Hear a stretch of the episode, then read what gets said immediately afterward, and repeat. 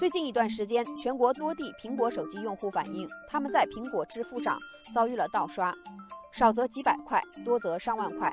而且盗刷涉及支付宝、微信和银行卡等常用的移动支付工具。对此，苹果公司发布声明称，调查发现，少量用户的账户在尚未开启双重认证的情况下遭遇钓鱼诈骗，同时发现试图通过欺诈性的退款申请试图牟利的情况有所增加。强烈建议所有用户开启双重认证，以防止未经授权的访问。不过，苹果的声明却遭到了中国消费者协会的质疑。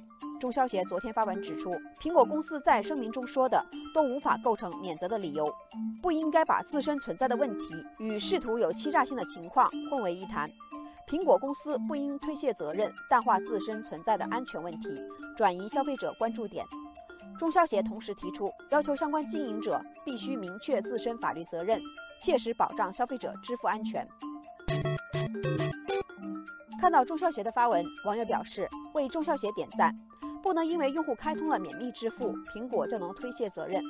作为运营商，苹果有责任保障消费者的支付安全。网友明月千里就说，苹果要求所有的支付环节必须经过苹果账户，这样 ID 被盗直接刷钱，苹果怎么能推卸责任？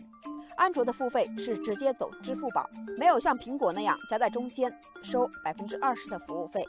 网友小十二感觉有点遗憾，他说：“苹果公司在保护用户隐私财产这方面的宣传是挺好的，现在看来实际却并没有宣传的那么好。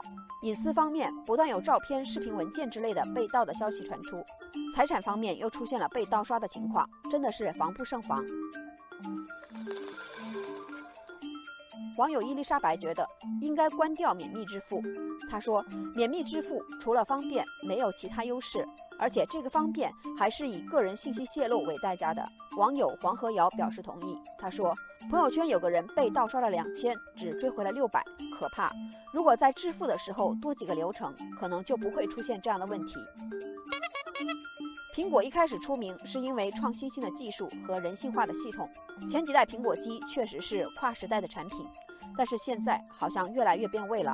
网友范米粒感叹说：“现在的苹果既没有什么大的技术创新，还不断剥夺一些用户权限。虽然系统的流畅性确实很好，但是在大数据时代，信息安全最重要。”